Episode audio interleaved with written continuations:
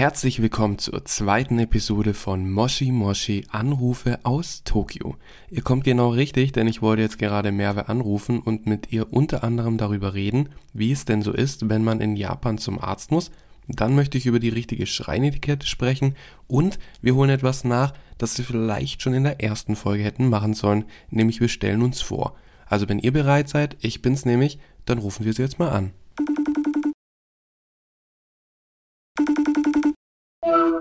Moshi Moshi, Merve des. Hi Merve, na, wie geht's dir? Hey, mir geht's gut, wie geht's dir? Ja, mir geht's auch wieder ganz gut. Wir waren jetzt ja unabhängig voneinander, ich hier in Deutschland, du in Japan, waren wir ja krank, beide. Ne? Deswegen ja, war jetzt, seltsam, oder? Vielleicht haben wir uns über die Internetleitung angesteckt. Habe ich dich angesteckt? Oh nein. Ja, also irgendwie... Ich glaube, ich war zuerst krank. Ja, siehst du, also würde ich sagen, sicherheitshalber beenden wir das jetzt. Das war Moshi Moshi für heute. Tschüss. Nein, nicht ganz. Wie geht's dir? Also dir geht's jetzt wieder besser? Ja, aber also, mir geht's auf jeden Fall besser als am Sonntag, aber immer noch nicht ganz fit. Also sprechen kann ich, meine Stimme ist wieder zurück, weil ich hatte keine Stimme für 2 Tage. Und die ist jetzt zum Glück wieder zurück. Aber meine Energielevel sind noch nicht ganz 100%. Ja, eine Stimme für den Podcast-Aufnahme, das ist auf jeden Fall was ganz Wichtiges. Deswegen freue ich mich, dass deine Stimme jetzt wieder heil ist. Wie ist denn das, wenn du jetzt du warst ja auch beim Arzt. Wie kann man sich das so vorstellen, wenn du jetzt zu einem japanischen Arzt gehst, ähnlich wie hier in Deutschland? Oder ist da auch tatsächlich irgendwas ganz, ganz anders? Also eigentlich ist es ziemlich ähnlich, weil das meiste wird von der Versicherung gezahlt. Also 70% werden von der Versicherung gezahlt, auch Medikamente und alles. Das heißt, wenn ich dann zum Arzt gehe, zahle ich vielleicht nur so 900 Yen, was dann vielleicht so 7 € sind. Klingt jetzt vielleicht viel, aber ist eigentlich ganz okay, weil man geht eigentlich gar nicht so oft zum Arzt. Gut, wenn man halt krank ist, dann geht man halt eben. Aber ja, und wir kriegen halt oft immer so einen Gesundheitscheck umsonst jährlich. Also das ist auf jeden Fall ganz gut auch. Aber ja, also wenn du dann zum Arzt gehst, dann kommst du erstmal rein und bei jedem Arzt gibt es so eine Karte, so eine Klinikkarte oder Arztkarte. Also nicht die Versicherungskarte, die gibt's auch, die musst du auch geben. Und wenn du beim Arzt halt schon mal warst, dann musst du auch deine Mitgliedskarte oder sowas, musst du auch geben. Also jedes Krankenhaus. Sowas wie eine Bonuskarte. Gibt's da einen Stempel? Sowas ähnliches. Nee, so ein Stempel oder halt so Punkte oder so sammelst du natürlich nicht. Das ist halt nur, damit die wissen, dass du halt schon mal hier warst. Und dass sie deine Daten haben, weil jedes Mal, wenn du in eine Klinik gehst, wo du halt noch nie warst, zum ersten Mal, musst du so einen Zettel ausfüllen. Okay, damit die eben wissen, um wen es sich dort jetzt handelt. Genau, ob du irgendwelche Krankheiten hast oder sonst irgendwas, also Allergien, obwohl das steht eigentlich auch auf deiner Versicherungskarte, glaube ich. Bin mir aber nicht so sicher. Aber ja, jedenfalls musst du da nochmal sowas ausfüllen, außer du gehst wieder zurück zu deinem normalen Arzt, also wo du immer hingehst. Mein Arzt hatte am Sonntag zu. Die meisten Ärzte haben sonntags zu und ich habe dann einen anderen Arzt gefunden und der hatte ganz gute Bewertungen online, aber als ich hingegangen bin, hat die mir nicht mal in meinen Mund geschaut. Die hat mir einfach irgendwelche Medikamente verschrieben. Okay, aber so in den Mund zu schauen wäre ja nicht schlecht, wenn man auch nicht sprechen kann. Also, ja. Ja, ne, das dachte ich ja auch. Also ich konnte ja nicht sprechen, also ich konnte schon ein bisschen was sagen, aber man hat halt gehört, dass meine Stimme voll weg war. Also die war richtig weg. So. Ja, du hast mir so eine Sprachnachricht dann noch geschickt. Und die hat sich relativ angehört, als würdest du gerade erwürgt werden. Also zum Glück hast du gesagt, dass du Halsschmerzen hast und nicht reden kannst. Sonst hätte ich, glaube ich, echt die Polizei angerufen und gedacht, da stimmt irgendwas nicht. Hat sich echt nicht gut angehört. Ja, ich hatte eigentlich nicht mal so Halsschmerzen. Das war halt nur so geschwollen und das war richtig so trocken. Ich glaube, das kommt von der Klimaanlage. Vielleicht irgendeine Allergie oder ich weiß es auch nicht. Also... Und das hatte ich schon im Dezember, da hatte ich das wieder Anfang Januar und jetzt schon wieder. Also genau das Gleiche, ich weiß nicht, warum. Okay, aber dann geht man da, dann füllt man diesen Bogen aus oder diese Karte für den Arzt und geht dann in das Zimmer rein und wird behandelt. Genau, also man füllt das Papier aus und dann muss man natürlich ein bisschen warten und dann wird der Name aufgerufen und wenn da halt ein Raum ist mit verschiedenen Nummern, dann sagt sie halt auch die Nummer, dann musst du dann da halt in den Raum rein mit der Nummer, zum Beispiel Nummer 1 mhm. Und dann gehst du dann da rein und dann sitzt der Arzt dann dort und dann sagst du halt, was du hast. Normalerweise sollten sie dir dann auch irgendwie, sollten sie dich untersuchen. Also mein anderer Arzt, wo ich hingehe, der macht das, also alle Ärzte machen das, wo ich bisher war. Die gucken dir halt irgendwo rein oder weißt du, was ich meine? Irgendwo rein? Also je nachdem, wo du Beschwerden hast, ne?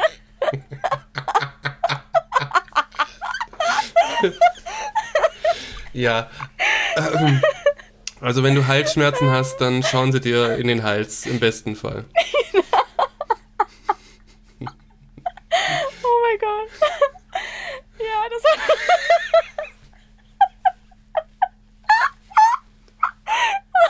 Ich hab gerade voll die Lachkrise.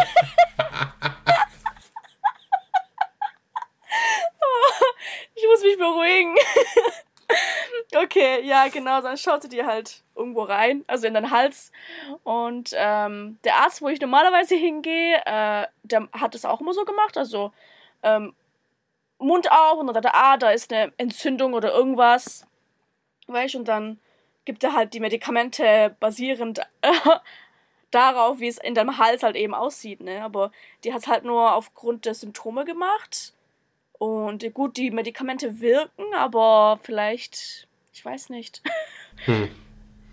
Aber es hört sich jetzt nicht so danach an, als wäre das jetzt unbedingt ganz, ganz anders als in Deutschland. Also ich finde es relativ normal. Also es hört sich nicht besonders japanisch an. Nee, das ist auch nicht wirklich ganz anders. Das, was anders ist, sind die Apotheken. Die sind richtig seltsam. Okay. Was ist an denen anders? Also... Bei der Apotheke, also du kriegst halt die, nicht Rezept, wie nennt man das? Rezept vom Arzt? Doch, Rezept, ne? Genau, ja. Rezept. Mhm. Ja, das Rezept vom Arzt mit den Medikamenten und dann gehst du in die Apotheke, gibst das Papier ab. Manche wollen dann wieder deine Karte haben, deine Versicherungskarte. Das musst du dann auch geben und dann sitzt du dich erstmal hin, da gibt's auch so einen Wartebereich und dann sitzt du dich hin und dann wartest vielleicht so 5 oder 10 Minuten. Bei manchen Apotheken dauert es auch ein bisschen länger. Und dann rufen die deinen Namen und dann gehst du nach vorne und dann zahlst du halt deine Medikamente. Das ist auch ziemlich billig. Und dann erklären sie dir auch, wie oft du das nimmst. Es gibt sogar so einen Zettel. Die geben dir so einen Zettel mit, wie oft du das am Tag nimmst, wann du das nimmst. Also es ist eigentlich ziemlich übersichtlich. Mhm. Aber halt die Tatsache, dass du bei der Apotheke so lange warten musst, das finde ich schon krass. Ja, es ist relativ, also nicht so wie bei uns. Bei uns hat sich das Ganze ja jetzt durch diese ganze Corona-Situation auch etwas verlängert, die ganzen Wartezeiten. Also muss man auch mal draußen stehen oder so. Also je nachdem, wie viele Leute halt dort sind. Aber so eine richtige Wartezeit, wie du sie jetzt beschreibst, die gibt es jetzt nicht. Nee. Nee, also das Gegenteil aber bei Ärzten. Bei Ärzten, finde ich, wartet man in Japan viel kürzer. Oh ja, also bei mir ist es, wenn ich zum Arzt gehe, ich habe einen Termin um 15 Uhr, sage ich mal, und ich muss jedes Mal mindestens eine halbe Stunde warten, aber meistens sogar bis zu einer Stunde oder so. Und das, ja, ne? Boah, nee, da habe ich schon keinen Bock drauf. Ich weiß das auch, ja. So krank bin ich dann nicht. Ich kann mich daran erinnern. Ja, also hier zum Glück geht es schneller beim Arzt, aber bei der Apotheke dauert es halt ein bisschen länger. Keine Ahnung warum. Ja, dann gleicht sich wahrscheinlich der Krankheitsprozess in Deutschland und Japan wieder aus. Ja, zeitlich, denke ich auch. Aber wie ist es dann? Wurdest du dann jetzt krankgeschrieben? Ach so, nee. Also das ist so, in Japan kriegst du, wenn du in einem Unternehmen bist, kriegst du... ich glaube, zwischen 3 und 6 Krankheitstagen pro Jahr. Und die kannst du dann benutzen, ohne dass du ein Rezept oder halt so eine Krankschreibung vom Arzt brauchst. wenn du einen Tag krank bist. Wenn du aber 2 Tage krank bist, hintereinander oder mehr, brauchst du irgendwas vom Arzt, was bestätigt, dass du dort warst und krank bist und Medikamente genommen hast und so weiter. Also es kann das Rezept, das Rezept sein oder das kann die Gebühr sein, die du gezahlt hast beim Arzt. Also irgendein Papier, das beweist, dass du beim Arzt warst und krank warst, die 3-4 Tage, sagen wir mal. Mhm. Dann kriegst du die 3-4 Tage gezahlt. Aber wenn du keine Krankheitstage mehr übrig hast, wenn du die alle aufgebraucht hast und du bist wieder krank, dann musst du von deinen Urlaubstagen nehmen. Wie von deinem Urlaub? Ja. Also, auch wenn du krank geschrieben wurdest vom Arzt, also wenn der sagt, du bist krank, dann gilt es nicht, oder wie? Ja, also wenn du so eine Krankschreibung brauchst vom Arzt, die kostet auch erstmal, die kostet so 30 €. Und dann musst du aber erstmal schauen, weil wenn du danach fragst, dann sagt der Arzt, das kostet aber ein bisschen, schauen Sie mal lieber nach, ob Sie das brauchen bei der Arbeit, ob Sie das ob das was bringt, weil sonst zahlen Sie 30 € umsonst. Wow, okay. Also wenn man dann, wie viel hast du gesagt, 3 bis 6 Krankheitstage hat man im Jahr? Genau, also ich hatte glaube letztes Jahr 6 Krankheitstage, ja. Und wenn du die aufgebraucht hast, dann musst du an deinen Urlaub gehen. Ja. Und der Urlaub... Oder halt, du wirst nicht bezahlt. Oh, naja, okay. Und wie viele Urlaubstage hast du? Ich glaube, in meinem ersten Jahr hatte ich 15. Mhm. Hm. Aber das wird, jedes Jahr wird das immer um 1 erhöht. Okay. Das heißt, vielleicht kriege ich... Ich habe dieses Jahr gekriegt wieder...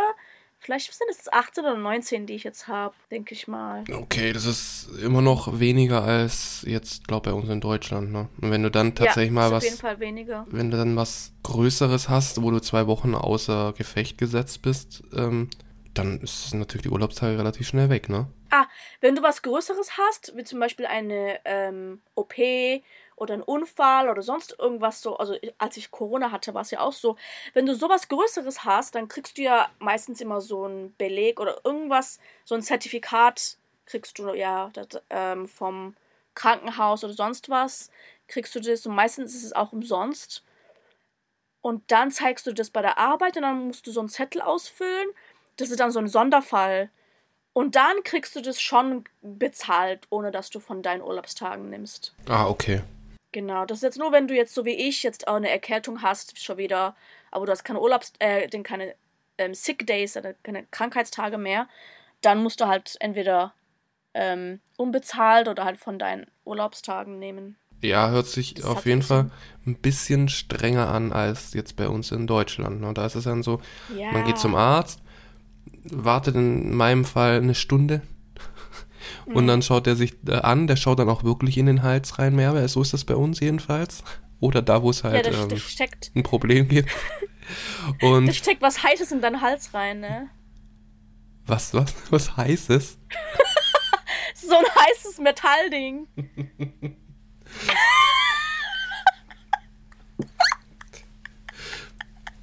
Also, ich weiß nicht, zu welchen Ärzten du gehst, aber... Mein Arsch steckt mir nichts Heißes in den Mund.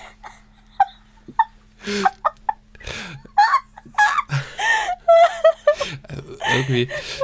Heute ist irgendwie, weiß auch nicht, so ein bisschen naughty. Das sind wirklich die Medikamente, die ich nehme. Bestimmt, das wird's sein, ja. Und dann sagt er, okay, bist krank und bleiben Sie die Woche daheim oder dann eben 2 Wochen. Und dann kriegt man den gelben Zettel, den kriegt man jetzt bei uns übrigens auch nicht mehr, das wird jetzt normal ausgedruckt, jedenfalls bei dem Arzt, bei dem ich bin. Und dann wird es auch automatisch an die Krankenkasse geschickt. Das musste man da vorher auch immer machen. Und dann ist man krankgeschrieben und dann es gibt auch keine Sick Days von den Unternehmen oder auch Urlaubstage werden nicht angegriffen. Das ist, ja, ist nicht schlecht, ja. Ne? Ja, das ist halt so das, was so an Deutschland besser ist. Ja, genau. So das Arbeitsrecht. Ja, aber es gibt auch, viele Sachen, die nicht so gut in Japan sind. Aber darauf kommen wir mal ein anderes Mal dann zu sprechen, würde ich mal sagen. Da wird man vielleicht mal eine eigene Folge. Weil da gibt es auch ein paar Sachen. Auf jeden Fall. Genau. Ich habe übrigens, um das Thema mal kurz jetzt zu wechseln und zu was Schöneren zu bringen, um ein bisschen von Kranksein wegzukommen, ich habe letztens was richtig, richtig Schönes geträumt, Merve, und das wollte ich jetzt mal ganz kurz erzählen, weil wir hatten es ja bei der letzten Folge, hatten wir es davor auch so mit dem Fuji zum Wandern und Hochlaufen. Mhm. Und ich habe tatsächlich letztens geträumt, dass ich den Fuji hochlauf, wander. Oh mein Gott! Und das war ein richtig, richtig schöner Traum. Also der war, ich wollte nicht mehr aufwachen davon. Und ich erinnere mich sehr, sehr selten an Träume. Und deswegen habe ich mich umso mehr gefreut, dass ich mich jetzt an den erinnert habe. Und habe den dann auch direkt aufgeschrieben. Und gedacht, davon muss ich mehr erzählen. Und das war wirklich, ich bin da hoch. Und es war auch irgendwie, was komisch war, es war auch relativ easy going. Also es war echt nicht anstrengend, da hoch zu gehen. Was ich schon ein bisschen so denke, so glaube ich nicht. Ich glaube schon, dass es ein bisschen anstrengend ist. Aber ja, die Aussicht war mega, die war wirklich atemberaubend. Mhm. Und das war wirklich, ich habe wirklich so gefühlt, wie schön ich diesen Moment gerade finde. Und dann, weiß ich nicht warum, aber im Traum bin ich dann kurz wieder runter vom Fuji. Mal eben runter. Und da wurde es dann ein bisschen komisch, weil dann bin ich wieder hoch zu dem Fuji, also auf den Fuji hoch. Und da war dann plötzlich alles anders. Es sah dann komplett anders aus, die ganze Aussicht, das sah nicht mehr aus wie, weiß ich nicht, sah nicht mehr aus wie Japan und wie nicht mehr auf dem Fuji. Und dann kam auch eine Lautsprecherdurchsage, die gesagt hat, dass der Fuji jetzt schließt. Warst du im Disneyland? Vielleicht war es doch nur Disneyland, ja. Also, aber ich weiß nicht. Also irgendwie bis zu einem gewissen Punkt war der Traum echt schön. Hier und es kann ja dann, Träume können ja wahr werden, wenn ich dann wirklich dann dort mal hochgehe. Aber dann irgendwann wird's komisch. Wann hast du das geträumt? Weißt du das? Ich glaube, das war so kurz nach unserer letzten Aufnahme. Da war das. Weil wenn man am ersten Tag des neuen Jahres, ich glaube, vom Fuji träumt, dann ist es ein gutes Zeichen. Dann wird das gewesen sein. Bestimmt. Mhm. Also ich bin mir sicher, dass es aber... es gibt, ich glaube, 3 oder mehrere Symbole, die auf ein gutes Jahr hinweisen. Ich weiß, ich glaube, es war Fuji und dann eine Aubergine. Okay. Aha. Weiß ich nicht, warum. Und ich glaube, irgendeine Art von Vogel, aber ich weiß nicht mal, welcher Vogel das war. Ja, also wenn du von diesen 3 Sachen träumst, also eins von den 3 Sachen, oder es können auch mehrere, also alle 3 sein, dann heißt es, dass du ein gutes Jahr haben wirst. Ja, dann, Merve, wird das mein Jahr. Wir hatten es ja letztens, das Jahr des Tigers, das wird dann wohl mein Jahr. Ja, und hoffen wir. Und hoffentlich auch dein Jahr. Ja, ich hoffe auch. Ja. Weil, eigentlich hat ja das Jahr des Tigers noch gar nicht angefangen. Deswegen sind wir noch krank, weil wir sind noch immer noch im Ochsen. Ah, das ist irgendwie eine andere Zeitrechnung, ne? Wann fängt das an? Genau, mit den chinesischen, ab dem 1. Februar. Ja, dann sind wir ja noch vollkommen in unserem normalen Zustand. Genau, wir sind noch festgesteckt im Ochsen. Ja, genau, sollte vielleicht mal ein Arzt reingucken.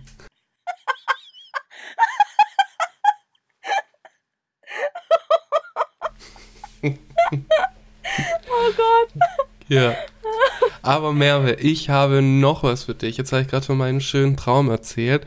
Und ich habe mir überlegt, dass wir jetzt das so ein bisschen einführen, so bei jeder Folge, dass wir so einen japanischen Fakt uns erzählen. Und für heute habe ich mir was überlegt. Und das nächste Mal darfst du dir was Schönes überlegen. Okay. Und da bin ich jetzt mal gespannt, weil das habe ich in einem Video gesehen. Ich schaue mir so auf YouTube so Videos an und da hat einer das dann so erwähnt. Das ist wirklich ein ganz, ganz kleiner Fakt und da wollte ich fragen, ob du das weißt. Bist du bereit? Mhm. Ja. Und zwar, der japanische Fakt bei mir ist, dass Handys in Japan können nicht das Kamerageräusch ausschalten. Ja. Das wusstest du. Ja, das stimmt auch. Ja, das war mir. Ich habe mir schon fast gedacht, dass du das weißt. Hast du ein japanisches iPhone? Genau, aber beim iPhone gibt es ja auch die Live-Kamera und ich benutze halt immer die und die macht ja eigentlich gar keine Geräusche, ne? Ach so, okay. Hat nur so ein leichtes so Bling, aber das hört man kaum. Aber ich hatte schon mal ein Samsung-Handy auch gekauft hier und da konnte ich den Ton nicht abstellen. Genau. Weißt du auch, warum das so ist? Genau. Weißt du das? Ja. Ja. Und zwar, du sollst sagen? Lass mich okay, sagen. Sag du. Und zwar, das ist deswegen, weil es ja in Japan gibt es ja immer wieder das Problem wegen diesem Upskirting, heißt es, wo dann Männer meistens in U-Bahn-Situationen, weil die Leute sind dicht gedrängt, dann auch gerne mal unter den Rock von einer Frau ihr Telefon halten und dann Bilder machen. Warum auch immer das so schön ist, aber okay. Und da hat dann die japanische Regierung hat daraufhin dann eben den Herstellern von Handys dann befohlen, dass eben ein Kamerageräusch gemacht wird, damit solche Situationen eben nicht vorkommen. Was eigentlich gar keinen Sinn macht, weil es gibt ja heutzutage Apps, die du dir runterladen kannst, so Foto-Apps, wo dann der Ton auch, dann hört man den Ton nicht. Ja, also es macht absolut keinen Sinn. Ich glaube auch nicht, dass das wirkliche Perverse irgendwie davon abhält, Bilder zu machen, weil wer es machen möchte, der findet einen Weg. Und ja, in der heutigen Zeit, man kann es ja auch irgendwie das Jailbreaken, das Handy dann und selbst da dann den Kameraton über die normale Kamera-App ausmachen. Aber ja. Ich fand's krass. Ich wusste nicht, dass das tatsächlich dann auch so eine Vorgabe ist und habe gedacht, den kleinen Fakt, den bringe ich mal mit. Ja, das ist eigentlich sehr nervig für Leute, die eigentlich einfach nur den Ton abmachen, also abstellen wollen, wenn sie halt Fotos machen von allem, so wie ich. Ja, genau. Aber ja, in Japan juckt es niemanden, ob du jetzt 50.000 Fotos machst von deinem Essen. Das ist mein Land. Bei mir ist auch ich mache erst ein Bild und dann kann gegessen werden. Ja, oder 100 Bilder. Ja, also ich sag jetzt bei mir jedes Bild, das ich mache, ist sofort ein Volltreffer, Merve. Ah, okay, ja, das ist gut. Genau, sehr schön. Dann, aber Upskirting ist ja wirklich ein Problem, ne? Hast du das schon mal hast du was davon mitbekommen von Freundinnen aus Japan oder so? Zum Glück nicht, aber also die machen das meistens auch bei Highschool-Mädels, weil die ja öfter diese Röcke tragen und so. Aber ich meine, gut, es gibt auch Leute, die halt normal Mini-Rock tragen im Alltag. Habe ich persönlich jetzt nicht mitgekriegt, dass es jemandem passiert ist. Aber es kann schon sein, also dass es oft passiert. Ja, leider. Ja, es gibt viele Creeps hier. Ja, das stimmt. Oh, eklig. Ja, wo wir jetzt gerade... Ich glaube auch, ich habe nämlich noch eine Frage an dich, wo wir jetzt gerade wirklich so schön in Stimmung sind mit Ärzten, die irgendwo was reinstecken und jetzt auch mit Upskirting. Jetzt musst du mich mal kurz aufklären, weil ich habe ein Meme gesehen auf Instagram, das hast auch du geteilt, das ist ein Bild, vielleicht können wir es auf unserem Instagram-Account Moshi Moshi Anrufe aus Tokio auch mal teilen. Und da habe ich gedacht, da ging es nämlich um Bukake-Udon. Und ich habe es gelesen, habe gedacht, Bukake-Udon, das hört sich nicht so gut an, weil Bukake ist ja eigentlich, also hat es nicht in meinem Kopf nicht viel mit Essen zu tun, also, sondern ist eher so eine Sexualpraktik, die man, also wer jetzt noch nicht weiß, was Bukake ist, googelt das selber, aber vielleicht nicht auf dem Rechner von der Arbeit. Aber was ist Bukake-Udon, Merve? Also Bukake ist ja, also ich glaube, das spricht man Bukake aus, ist eigentlich ein Verb. Ja, ist ein Verb. Und zwar heißt es to throw something on something. Ja, bis dahin bin ich bei dir. Und eigentlich kommt es von der Essenskultur in Japan, dass du halt die Soße, also die Sojasauce oder was auch immer das ist, also die im Udon hast, ich glaube, das ist eine Sojasauce, diese braune. Und das ist ja meistens entweder so, dass die Soße schon in der Schüssel drin ist und du dann die Nudeln reinlegst, ne? Mhm. Aber bei Bukake-Udon ist es so, dass die Nudeln bereits in der Schüssel sind und du spritzt dann die Soße oder du wirfst die Soße auf die Nudeln drauf. Ah, okay. Und dann fließt es so rein. Mhm. Ach, das ist dann... Genau, das ist halt so von oben. Das ist dann der Unterschied. Von oben auf die Nudeln kommt. Genau. Ah, okay. Siehst du, jetzt schon weiß ich den Unterschied und bin nicht mehr so schockiert, weil ich habe mir wirklich gedacht, so, alles klar. Also ich denke, also das Wort ist bei den Japanern mittlerweile auch, also bei den jungen Japanern auch dafür bekannt, dass es halt, ja, so bei Porn und sowas, ne? Aber ich denke, also bei älteren Japanern, die checken das halt nicht, was das eigentlich, dass es eine zweite Bedeutung hat. Also die Originalbedeutung kommt eigentlich von der Essenskultur. Da finde ich es auch irgendwie ein bisschen schöner, muss ich sagen. Ja, und das Wort, ich weiß nicht, ich mag, wie das Wort so klingt. Und ich bestelle immer Tamago Bukake. Also dann ist das Ei und Udon alles schon drin? Nee, das Ei ist auch noch nicht drin. Das Ei kommt auch erst später. Also eigentlich sind nur die Nudeln drin und dann kommt erst die Soße drauf und dann das Ei. Okay. Die Soße oder wird dann sozusagen Soße, Suppe? Draufgeschmissen. Genau, ja, genau. Draufschmeißen heißt es, glaube ich. Ja, to throw, ja, draufschmeißen. Ich glaube, auf Deutsch wird es das Draufschmeißen sein. Schon haben wir wieder was gelernt und unseren Bildungsauftrag erfüllt. Wenn du das, ich denke mal, wenn du das im Dictionary nachschlägst, Bukakeru heißt es, glaub, Bukakimas, vielleicht. Ich schau mal kurz. Bukakeru, ja. To splash. Okay. Splash. Da steht auch Liquid on someone's face. Aber ja, das kommt nicht nur, also das kommt schon vom Essen. To splash something on your food. Ja, man kann ja auch jemandem eine Nudelschüssel ins Gesicht werfen. Ist mir übrigens schon mal passiert. Was? Dass mir jemand eine Nudelschüssel ins Gesicht geworfen hat. Was? Warum?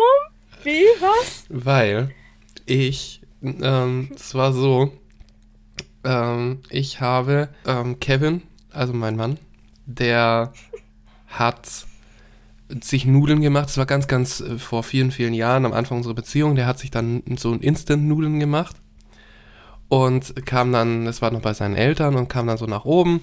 Und irgendwann ist er dann nach oben gekommen und irgendwas war, wir haben wegen irgendwas uns dann angezickt. Und er hat mich dann angeschrien oder war halt wütend und er sah so, in dem Moment so lustig aus, dass ich das Dümmste hätte machen können, was man macht, wenn jemand wütend auf dich ist und zusätzlich eine heiße Schüssel voller Nudeln in der Hand hat, und hab gelacht. Und was ist natürlich passiert? Diese Nudelschüssel ist mir in meine Richtung geflogen. Vollkommen verständlich. Genau. Da hat der Kevin auch mal kurz Bukake bei mir gemacht.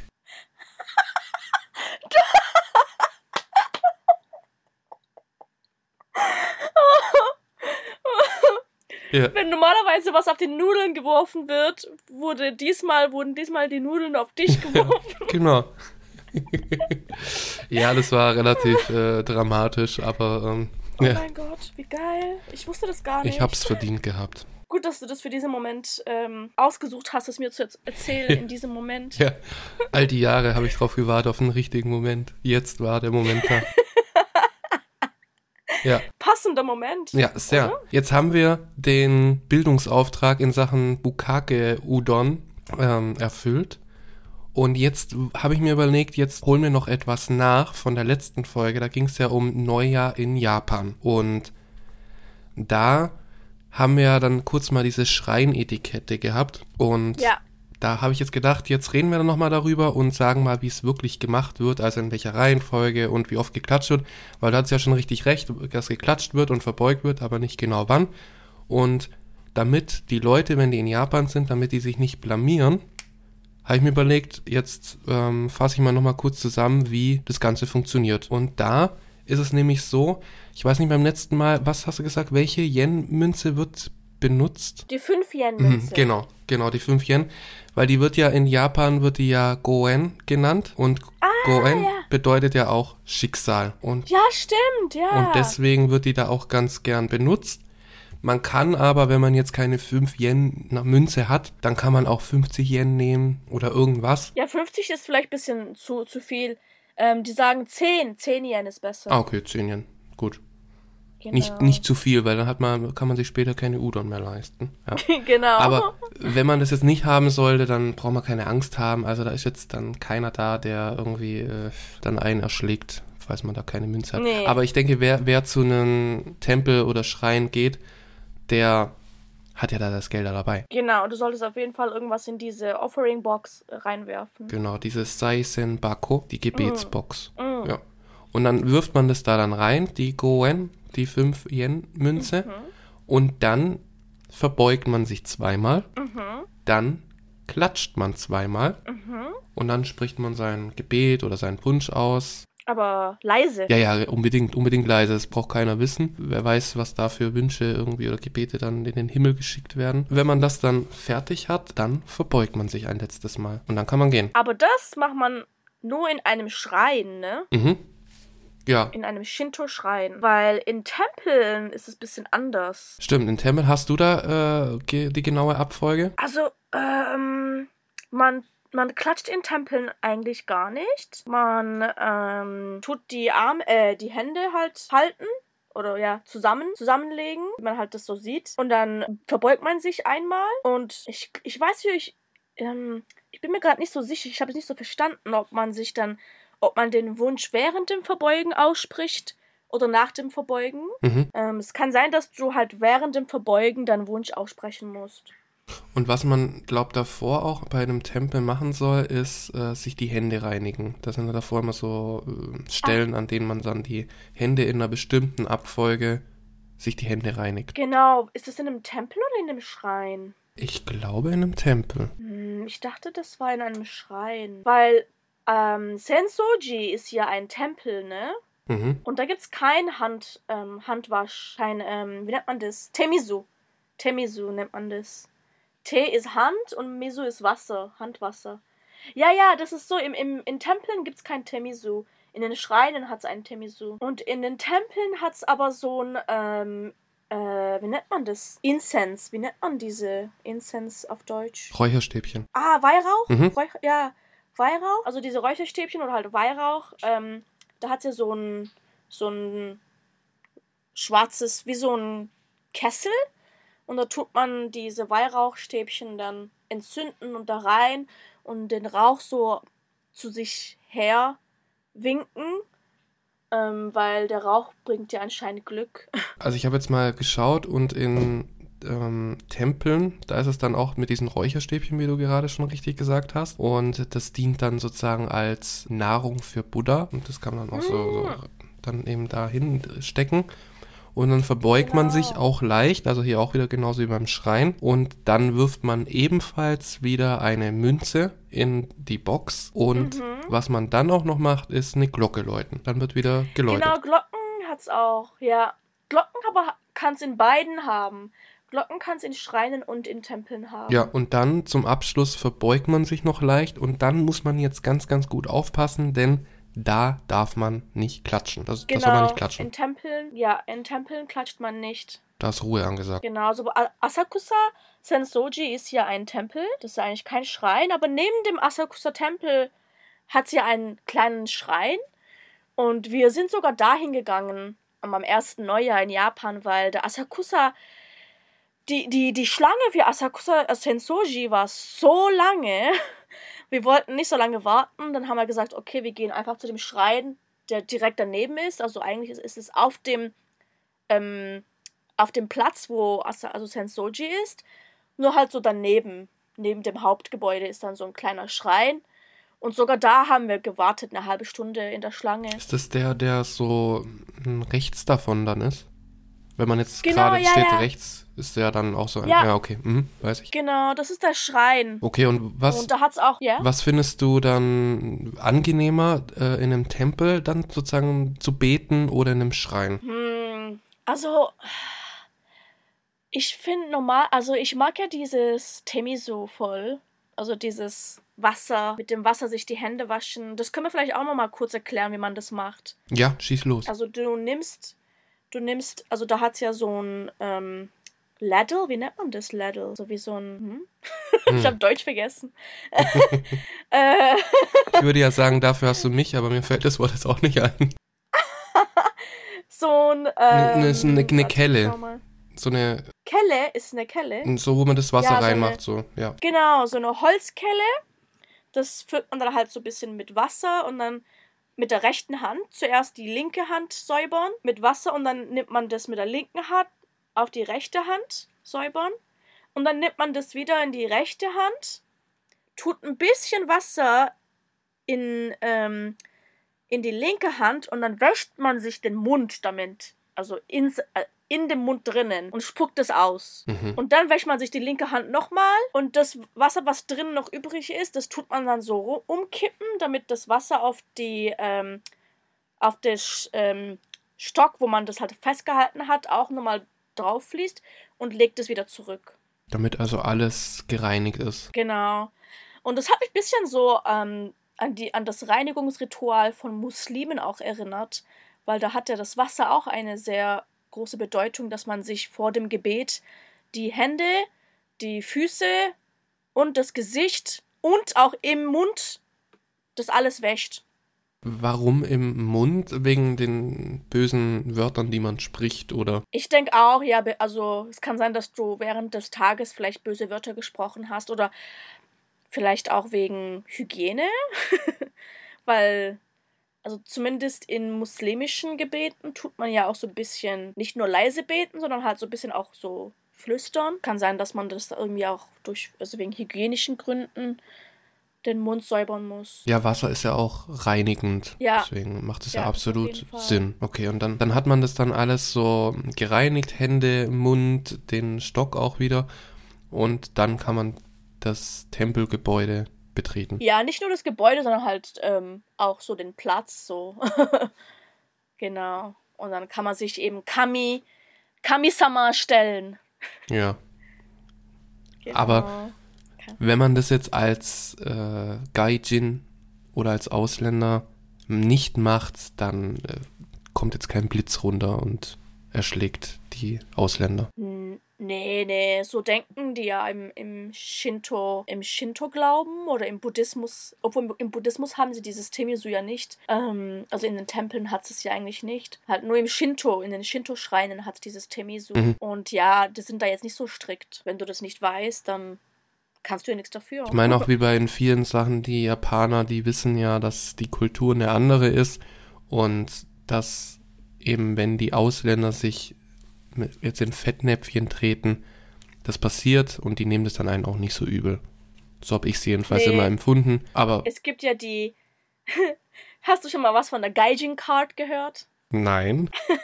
Was ist das? Das, wenn du einen Fehler machst als Ausländer, dann denken sich die Japaner halt so, er ist halt nur ein Ausländer, er wusste das halt nicht. Aber viele Ausländer, die wissen das eigentlich, aber die tun so, als würden die es nicht wissen. Also die stellen sich halt mit Absicht dumm, damit sie halt eben nicht, damit sie nicht den Regeln folgen müssen. Die ziehen dann die Gaijin-Karte. Ah, ja, okay. Mhm. Sodass dann die Japaner es ihnen nicht so übel nehmen. Na, er ist halt ein Ausländer, er wusste das nicht, sozusagen. Aber viele Ausländer, die machen das mit Absicht. Ich meine, es können auch wirklich sehr, sehr viele Sachen passieren, die man falsch machen kann, ne? Also, allein schon, du gehst in Japan vom Flughafen in die U-Bahn und fängst dann da an, zum Beispiel deinen Freunden hier in Deutschland oder sowas, eine laute Sprachnachricht zu machen, in der du sagst, ja, ich bin gerade angekommen, alles super, alles toll und bla bla bla.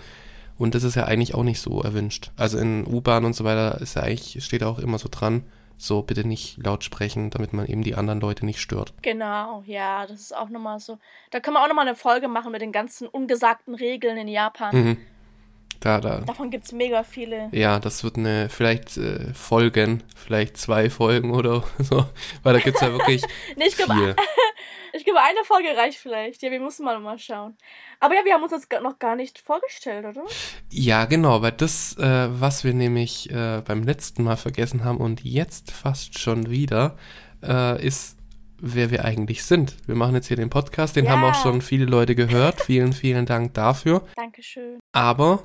eigentlich wissen die Leute ja immer noch nicht, wer wir sind. Also sie wissen, ich bin Manu, du bist Merve, aber was machen wir eigentlich? Und deswegen sollen wir uns mal vorstellen, Merve. Lass mich kurz anfangen, weil meins wird relativ unspektakulär. Ja. Und dafür wird deins dann besser. Also. Okay. Ach was, ich glaube nicht. Eigentlich heißt der Ladies First, aber Leute, glaubt mir, Merve, ihre Vorstellung ist viel, viel besser. Deswegen fangen wir mit Langweiligen an. Und zwar mit mir. Ich bin nämlich Manu. Ich arbeite als Laborassistent. Also gar nicht in so einem japanischen inspirierten Beruf oder sonst was. Aber ich habe eine ganz besondere Beziehung zu Japan. Habe schon ganz früh angefangen, Pokémon zu spielen. Damit hat es bei mir angefangen, Animes anzuschauen, Manga. Und habe jetzt vor ein paar Jahren dann auch angefangen, Japanisch zu lernen. Mache das in einem VHS-Kurs. Und war auch schon zweimal in Japan und ich liebe einfach Japan. Also bei mir ist alles, auch hier, wo ich gerade aufnehme, der Schreibtisch ist voll mit japanischen Bildern. Pikachu ist in front of me. Ich weiß nicht, warum ich gerade Englisch geredet habe, aber egal. Und ja, deswegen, das ist das, was ich bin. Ich habe... Dann noch Hobbys? Stimmt. Dann zu mir gibt es dann noch zu sagen, meine Hobbys, das ist unter anderem, zocke ich sehr, sehr viel und sehr gerne. Nintendo-Spiele, Xbox, Playstation, alles. Dann schaue ich natürlich auch ganz gern Animes an. Mangas lese ich eher weniger, aber möchte ich eigentlich auch mal wieder starten, weil das ist schon ganz cool. Und ja, ich lerne Japanisch. Mehr oder weniger, ich könnte, glaube ich, besser sein, wenn ich da intensiver dran wäre, aber durch so einen Sprachkurs ist es ja auch echt, dann hat man so ein bisschen eine kleine Struktur, an der man sich festhält. Genau, und das ist jetzt das, was ich so bin. Und jetzt kommen wir zum interessanten Teil, denn jetzt darf Merve mal erzählen, wer sie ist und warum sie überhaupt für diesen Japan-Podcast mehr als geeignet ist. Danke, Manu. Also ich finde jetzt deine Introduction war auch mega interessant. Genau, also ich fange mal an. Ich bin Merve und ich wohne jetzt in Japan, in Tokio, seit 4 Jahren jetzt bereits. Und ja, bei mir war es ähnlich wie bei Manu. Seit der Kindheit habe ich halt immer Animes geschaut. Pokémon, Digimon, Sailor Moon, Dragon Ball und so weiter. Und dann, ja, irgendwann habe ich dann keine Animes mehr geschaut und halt nichts mit Anime oder Japan gemacht, so als ich ein Teenager war. Aber dann, als ich auf dem Gimmi war, hatte ich viele Freunde, die halt auch wieder Manga und so gelesen haben und auch Animes geschaut haben und dann bin ich wieder reingekommen. Und ja, da habe ich wieder bemerkt, dass ich das alles voll liebe. So Death Note, Naruto zu der Zeit waren meine Lieblingsserien. Und dann an der Uni habe ich dann ein paar, also ich habe Englisch studiert an der Uni, nicht Japanisch, ich habe Englisch studiert, aber ich habe eben viele Leute aus anderen Ländern kennengelernt, also Studenten aus Korea, Taiwan, Japan und eben halt auch ein paar japanische Studenten und mit denen habe ich mich halt manchmal unterhalten und mein Interesse an Japan hat sich dann auch gesteigert während der Jahre. Ich habe ganz viele Blogs und YouTube angeschaut. Vielleicht kennt ihr Charmander, also Shala in Japan. Ja, ich glaube, ihr Name ist Shala in Japan jetzt auf YouTube und noch andere YouTuber aus Japan. Und ich fand es immer so toll, so wow, das Leben in Japan sieht so toll aus. Und dann halt auch so zum Reisen und so. Und ich habe mir immer so gewünscht, auch seit der Kindheit habe ich mir immer gewünscht, dass ich in Japan irgendwie leben kann, so als Highschool-Girl. Ich glaube, das wollten viele. Und ja, ich habe mir aber irgendwie nie gedacht, dass ich jemals nach Japan gehen könnte, weil ich habe gehört, das ist halt voll schwer mit der Sprache und überhaupt ein Visum zu kriegen und alles. Und dann war ich erstmal in China und mir hat es dort voll mega gefallen, in Asien generell zu reisen. Und dann war ich wieder zurück in Deutschland und wollte wieder zurück nach Asien gehen. Und da habe ich mich entschieden, einen Working Holiday in Japan zu machen. Und ja, bin dann Dezember 2017 hierher gekommen mit dem Working Holiday. Also das heißt, das kann jeder machen. Da brauchst du auch kein Unistudium. Aber ich würde empfehlen zu studieren, wenn ihr in Japan leben wollt. Weil wenn du ein Visum willst, dann brauchst du ein Studienabschluss, egal in was. Hauptsache, du hast einen Uni-Abschluss. Und ja, Und hier arbeite ich als Englischlehrerin. Und ja, es macht Spaß, hier zu sein. Und ich mag es zu fotografieren. Alles Mögliche. Also meine Hobbys sind zum Teil auch Fotografieren und Tanzen. Und das mache ich ganz oft hier in Japan. Ja, das ist es so. Das war's. Ja, sag ich doch. Das ist viel interessanter, dein Lebenslauf. Aber du hast, du lebst jetzt seit 4 Jahren in Japan. Genau. Ja. Und hast aber jetzt ein Visum auch bekommen. Wie lange ist das Visum? Wie lange hält das jetzt noch? Also ich habe wieder ein 3-Jahres-Visum gekriegt. Mhm. Okay. Zum Glück. Und dann das Visum, wenn es dann vorbei ist in 3 Jahren, dann musst du das ja neu beantragen. Gibt es irgendeine Möglichkeit, dass du ein Permanent Resident wirst in Japan? Oder ist es eher schwierig? Das kannst du erst beantragen, wenn du 10 Jahre oder mehr hier gelebt hast. Und dann ist es nicht mal sicher, ob du das kriegst.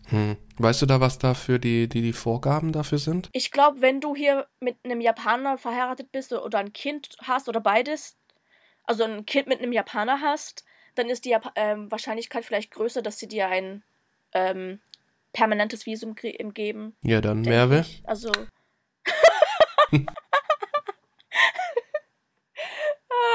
Such dir mal einen Arzt, der wo auch mal reinschaut.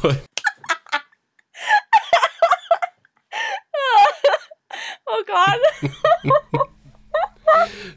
Also, wenn man dann Familie dort hat mit einem bereits in Japan lebenden Menschen, dann ist es einfacher. Mhm, genau, ja. Weil ich glaube, wenn du mit einem Ausländer verheiratet bist und ihr zusammen ein Kind habt, was keine japanische Nationalität hat, dann macht es ja keinen Unterschied, ob du dann hier ein Visum kriegst oder nicht. Mhm. Da kannst du auch wieder zurück in dein Land gehen oder was auch immer. Aber ja, wenn du ein japanisches Kind hast oder halt ein halbjapanisches Kind hast, ich denke, wenn du vielleicht auch arbeitest oder je nachdem, was dein Job ist, also es kommt auf die Faktoren an. Ich glaube, kennst du Bunny, wie heißt die, Bunny in Tokio oder so? Mhm. Kennst du die? Nee. Das ist eine die ist auf Instagram. Und ich glaube, das würde dir gefallen. Die tut auch ganz viel so Zocken und so Games und so. Und die ist Spanierin und die ist mit einem Spanier auch verheiratet. Und die ist jetzt auch schon 10 Jahre oder mehr als 10 Jahre in Japan. Und die hat versucht, sich zu bewerben für ein permanentes Visum. Aber es hat nicht geklappt, sie hat es nicht gekriegt. Oh, okay.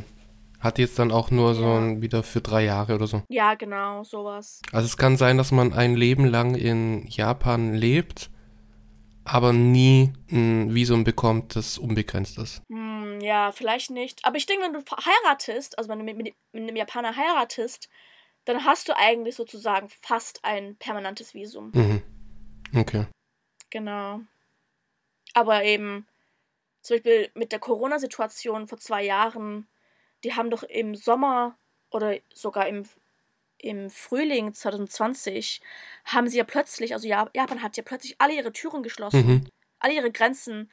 Und viele Nicht-Japaner, die im Ausland waren, aber halt hier einen Sitz hatten und auch einen Job und ein Visum, konnten nicht mehr zurückkommen. Wow. Aber Japaner konnten zurückkommen. Mhm. Wow. Das war voll der Skandal. Also die Regierung wurde mega kritisiert von allen. Und ja, dass es halt voll rassistisch ist und so. Aber ich glaube, es ist ja immer noch relativ schwierig, jetzt auch wieder zurück oder in Japan jetzt zu sein, ne? Also es ist ja irgendwie, die Grenzen sind ja immer noch geschlossen. Die Grenzen sind geschlossen für Touristen. Mhm. Wir können rausgehen und wir können auch wieder reinkommen, aber...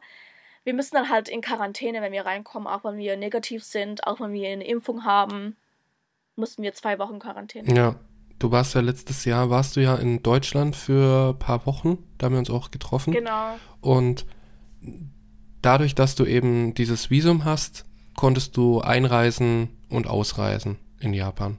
Genau. Musstest aber in Quarantäne. Ja. Mhm. Aber für Touristen ist es halt gerade...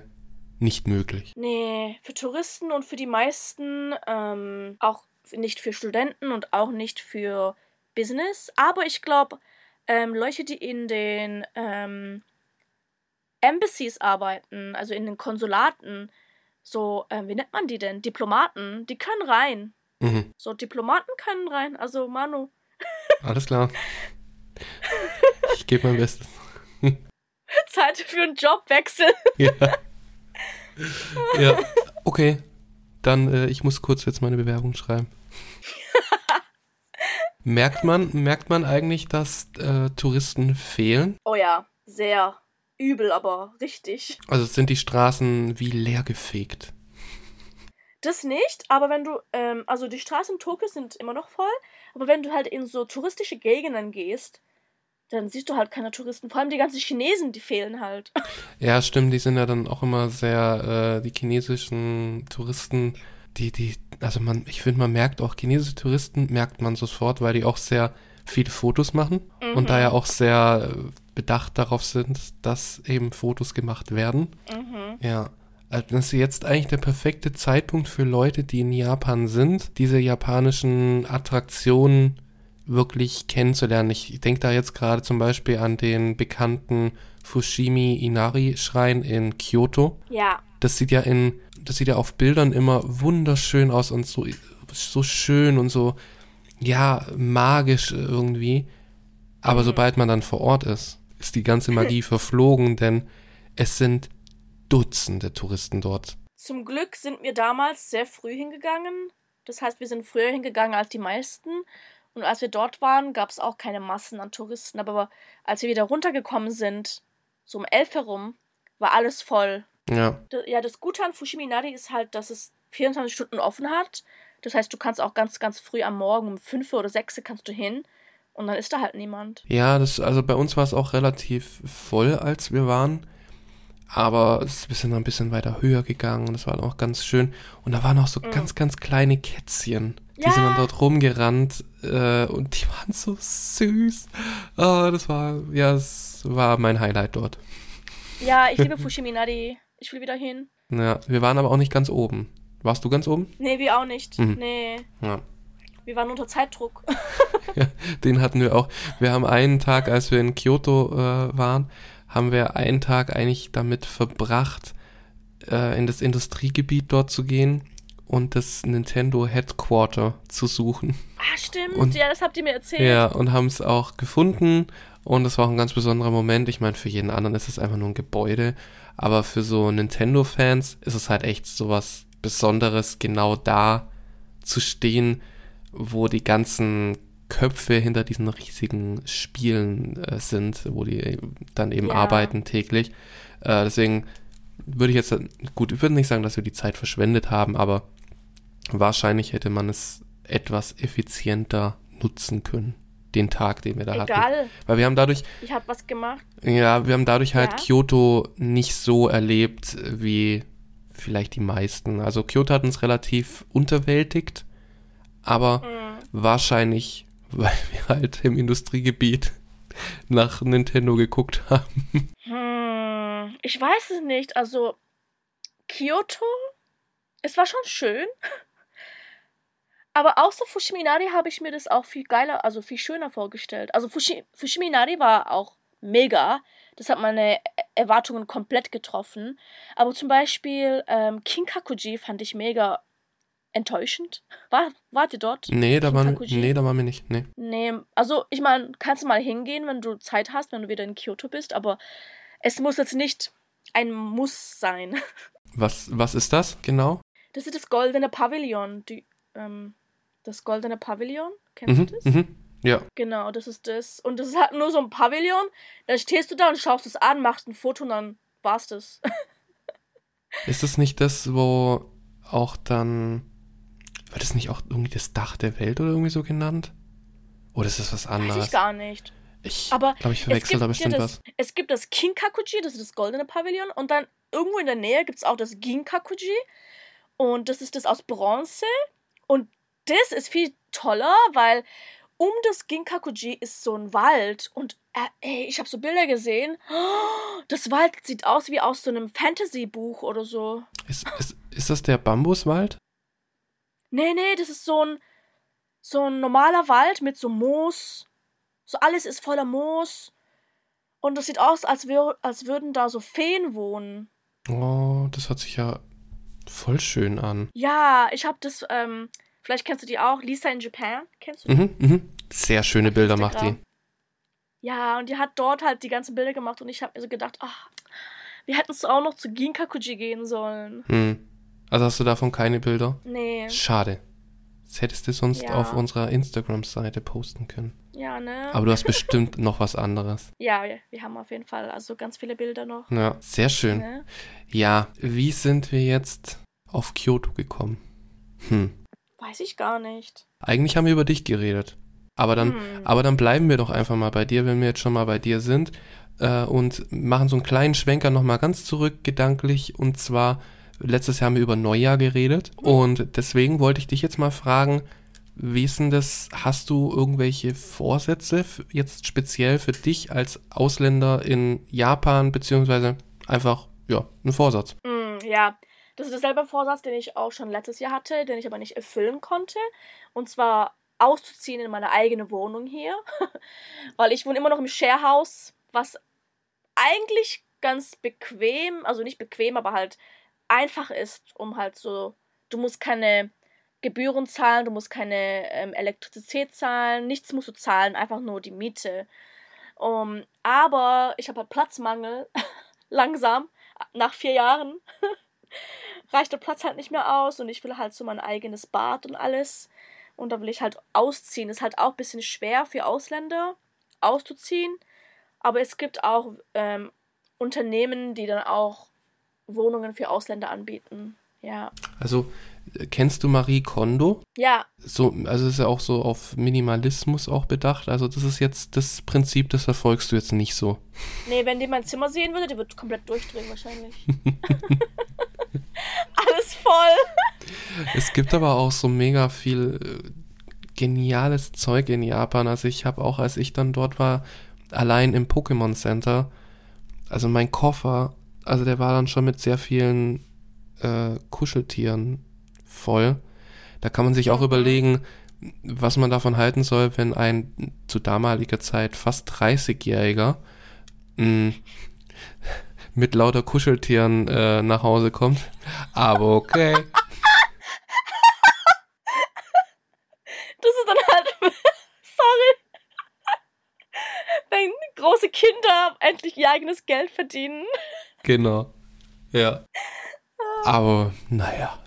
Also ich musste mich auch ein bisschen zurückhalten, also ich hatte da jemanden an meiner Seite, der gesagt hat, jetzt reicht's, jetzt ist Schluss. Kevin ist ein bisschen mehr so der Erwachsene, oder? Nein. Nein! Nee, ist auch okay, ich bin auch noch ein Kind.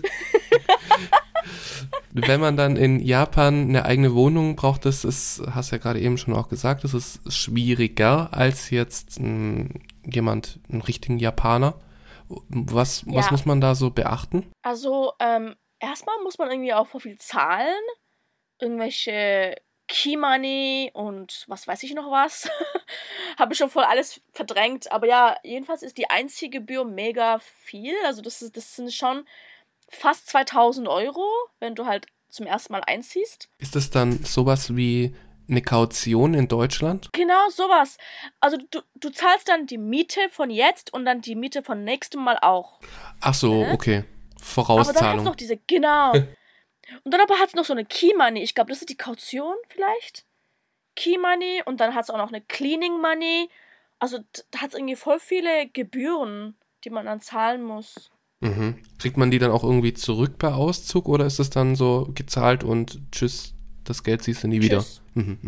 Nee, siehst du nicht. Also cool. So, vielleicht Key-Money kriegst du wieder zurück, glaub. Aber das ist auch nicht so arg viel. Also Key-Money ist meistens nur so 100 €. Mhm. Hm. Genau. Ich glaube, das kriegst du zurück, wenn du ausziehst. Aber den Rest kriegst du nicht zurück. Okay. Und da musst du jetzt, also das ist jetzt so dein Wunsch in diesem Jahr, dass du eine eigene Wohnung findest. Genau, ich habe auch schon ein Unternehmen gefunden und die haben gerade auch viele dieser Gebühren fallen dann irgendwie weg. Keine Ahnung warum. Ich denke mal, weil nicht so viele Ausländer herkommen. Dann ist das jetzt vielleicht ein guter Moment für dich. Ja, ne? Und also du gehst dann zu so einem Unternehmen und sagst, ich hätte gerne eine Wohnung und dieses Unternehmen, das sucht dann für dich entsprechende Wohnungen heraus und... Du kannst auch selber schon mal suchen. Ah, okay. Die haben auch eine Website. Da kannst du auch je nach Gebiet oder Station, also Metrostation, kannst du auch nach Häusern suchen. Mhm. Genau. Und dann kannst du es denen auch so zeigen. Und die bürgen dann für dich. Genau, so, das ist halt so, das ist dann halt so eine, weißt du, wie wenn du in Deutschland ja auch in einem Apartmentgebäude, das gehört dir jemandem, ne? Das gehört dir einer Person oder auch manchmal einem Unternehmen oder so. Und wenn du halt irgendwelche Probleme hast, dann musst du die halt kontaktieren. Irgendwie, keine Ahnung, irgendwas ist kaputt im Haus. Dann kannst du die halt kontaktieren, dann regeln die das für dich. Ah, okay. Also so ein Ansprechpartner vor Ort. Genau.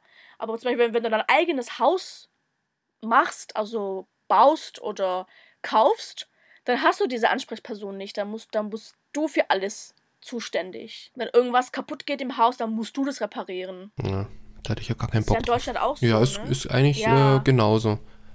Ich denke, was halt vielleicht in Japan ein bisschen anders ist mit Wohnung, ist halt einfach auch wieder der Fakt, dass es für Ausländer schon etwas schwieriger ist, eine eigene Wohnung zu finden. Und ich glaube ja deswegen, dadurch wird eben auch dieses Unternehmen dann beauftragt, das Ganze dann in die Hand zu nehmen, ein bisschen. Genau, also normalerweise, weil viele Hausbesitzer in Japan sind ja auch ein bisschen älter, die wollen dann keine Ausländer haben, weil die denken, Ausländer sind irgendwie dreckig oder die können nicht so gut Japanisch und dann tun die halt diese Gaijin-Karte ziehen, von der wir vorhin geredet haben.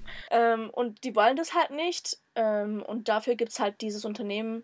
Das heißt übrigens Leo Palace Apartments. Und also falls ihr mal in Zukunft nach Japan kommt, dann ist es vielleicht eine gute Idee, bei denen zu schauen, weil die sind sehr ausländerfreundlich. Und es gibt auch komplett bemöbelte Wohnungen. Das heißt, du musst dann nicht nach Möbeln suchen. Möchtest du das? Also möchtest du eine Möbel? Nee, ich würde es. Also würde ich nicht wollen. Ich will. Ich sehe das. Bemöbelt. Also du bist bemöbelt? Ja. Ah, okay. Das habe ich jetzt gerade falsch verstanden. Dann, weil ich denke mir immer so, wenn auch hier in Deutschland, wenn es dann so Wohnungen gibt, die schon so teilmöbliert sind oder schon komplett alles drin ist, dann denke ich mir immer so, nee, will ich nicht. Ich möchte mein eigenes Zeug da drin stehen haben. Also es kommt halt drauf an, was, also die Sachen, die bemöbelt sind, sind halt so die wichtigsten Sachen. Zum Beispiel Bad, Ofen, Kühlschrank, vielleicht ein Bett. Ich weiß nicht, ob das mit Matratze ist, aber auf jeden Fall ein Bettgestell oder sonst irgendwas. Und ein Kleiderschrank. Also die wichtigsten Sachen sind drin. Falls du ein Bücherregal willst oder einen Stuhl oder ein Sofa, kannst du das alles auch nochmal kaufen. Also die sind nicht bemöbelt. Nur die wichtigsten Sachen sind bemöbelt. Mhm. Okay, das hört sich doch schon mal nach einem guten Plan an für deine Neujahrsvorsätze. Wie realistisch ist, dass du das schaffen wirst dieses Jahr? Ich denke, ich kann das schaffen. Also ich habe auch schon mal nach ein paar Wohnungen geschaut und die gespeichert oder halt gescreenshottet. Und ich gehe jetzt, sobald ich wieder gesund bin und fit bin, gehe ich mal in das Büro von denen und frag mal nochmal nach wegen den Preisen und wie das so abläuft. Denn da können wir dann Ende des Jahres, nochmal zurückblicken auf unser Jahr und auch ob unsere Vorsätze in Erfüllung gegangen sind. Genau, was sind deine Vorsätze? Deine Vorsätze, die sind jetzt erstmal abgehandelt, oder? Also du hast sonst hast nichts irgendwie perfekt in Japanisch werden. Also ich weiß, ob ich den JLPT dieses Jahr nochmal schaffe. Vielleicht im Dezember. Mal sehen. Ich weiß es noch nicht. Ja. Du hast noch keinen gemacht? Nee. Okay.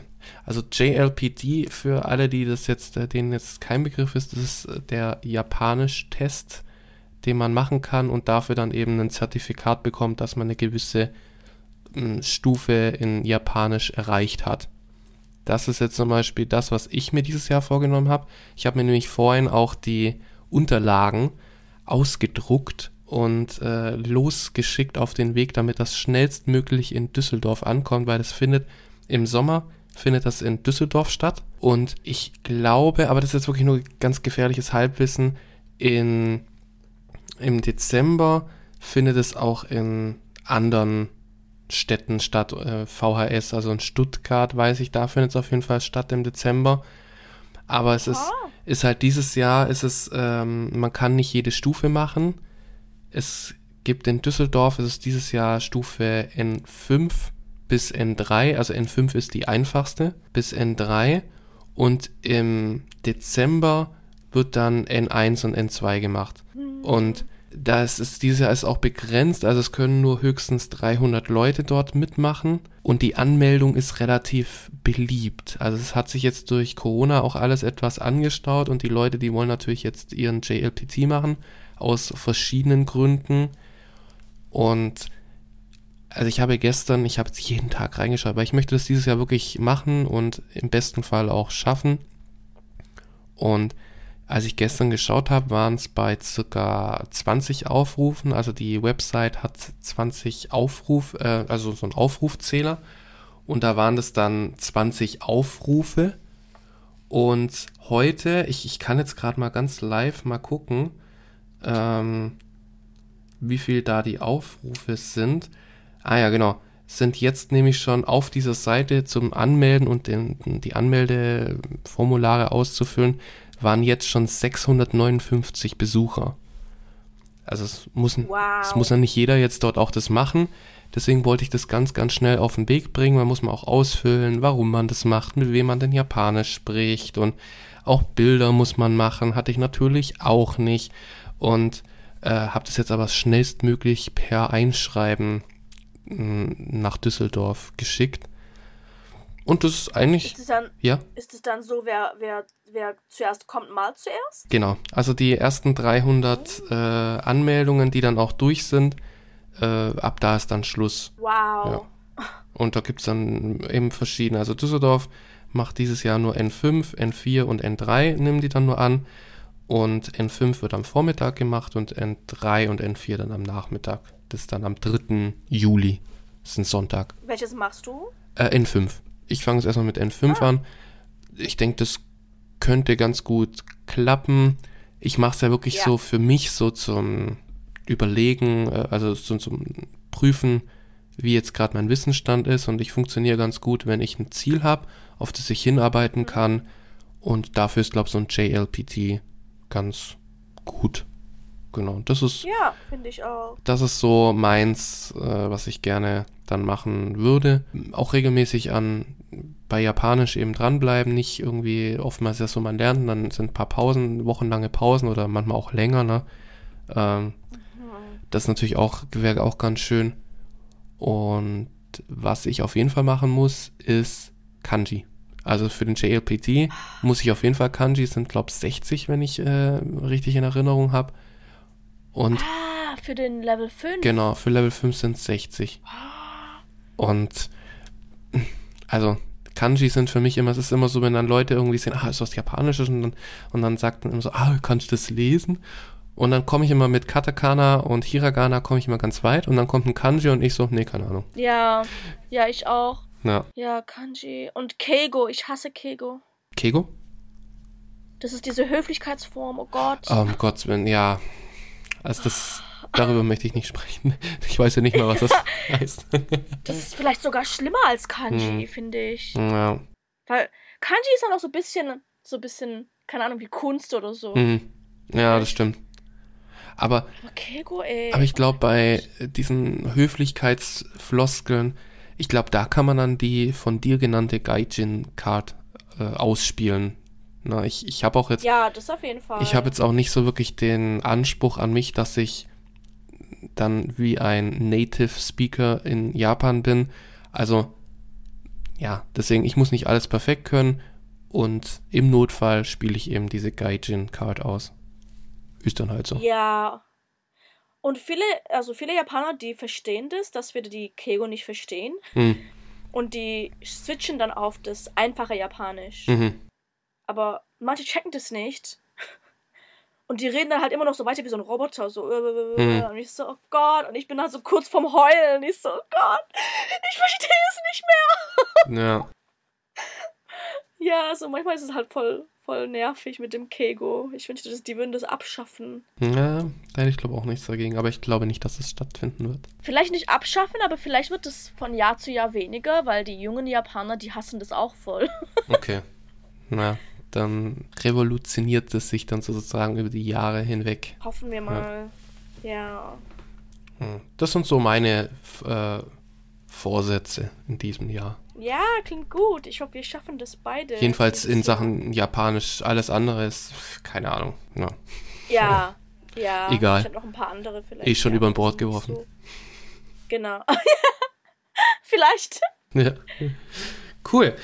Ja, aber dann sind wir jetzt schon, wir haben heute wirklich sehr, sehr lange geredet. Und ganz viel gelacht. Und ganz, ganz viel gelacht, ja. Vielleicht bei manch fragwürdigen Sachen, aber egal. Dann würde ich sagen, dann lassen wir es für heute, machen wir einen Schlussstrich für heute und bedanken uns bei allen, die zugehört haben. Folgt uns weiterhin auch auf Instagram, Moshi Moshi Anrufe aus Tokio. Da hat Merve zum Beispiel letztes Mal ein richtig cooles Reel gemacht über Sushi, Kaiten Sushi. Das könnt ihr euch ja mal dann anschauen. Und ansonsten abonniert uns, gebt uns eine gute Bewertung, wenn euch das hier alles gefallen hat. Wenn nicht, dann gebt uns keine Bewertung. Und dann hören wir uns beim nächsten Mal. Yay! Also dann, bis dann. Matane! Matane!